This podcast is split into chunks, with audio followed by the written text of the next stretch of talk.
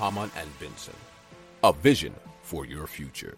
Quaise Energy is applying a new drilling technology for obtaining geothermal energy everywhere on the globe. They drill with microwaves. These waves are fed by a gyrotron. It's an electronic tube generating waves. Purge under pressure with argon gas. The microwave beam is hot enough to evaporate the rock.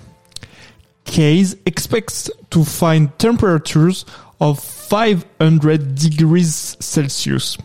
Water becomes a supercritical fluid at pressures above uh, 22 megapascal and temperatures above 374 degrees Celsius. Supercritical is a technical term for the supercritical phase of water when it um, simultaneously contains the properties of both liquid and gas, greatly facilitating energy transport. Quaise plan to take advantage of existing infrastructure such as coal-fired power plants.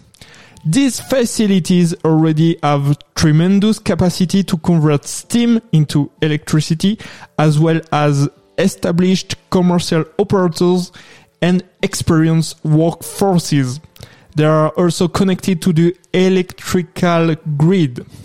It plans to have its first super hot enhanced geothermal system in operation by 2026.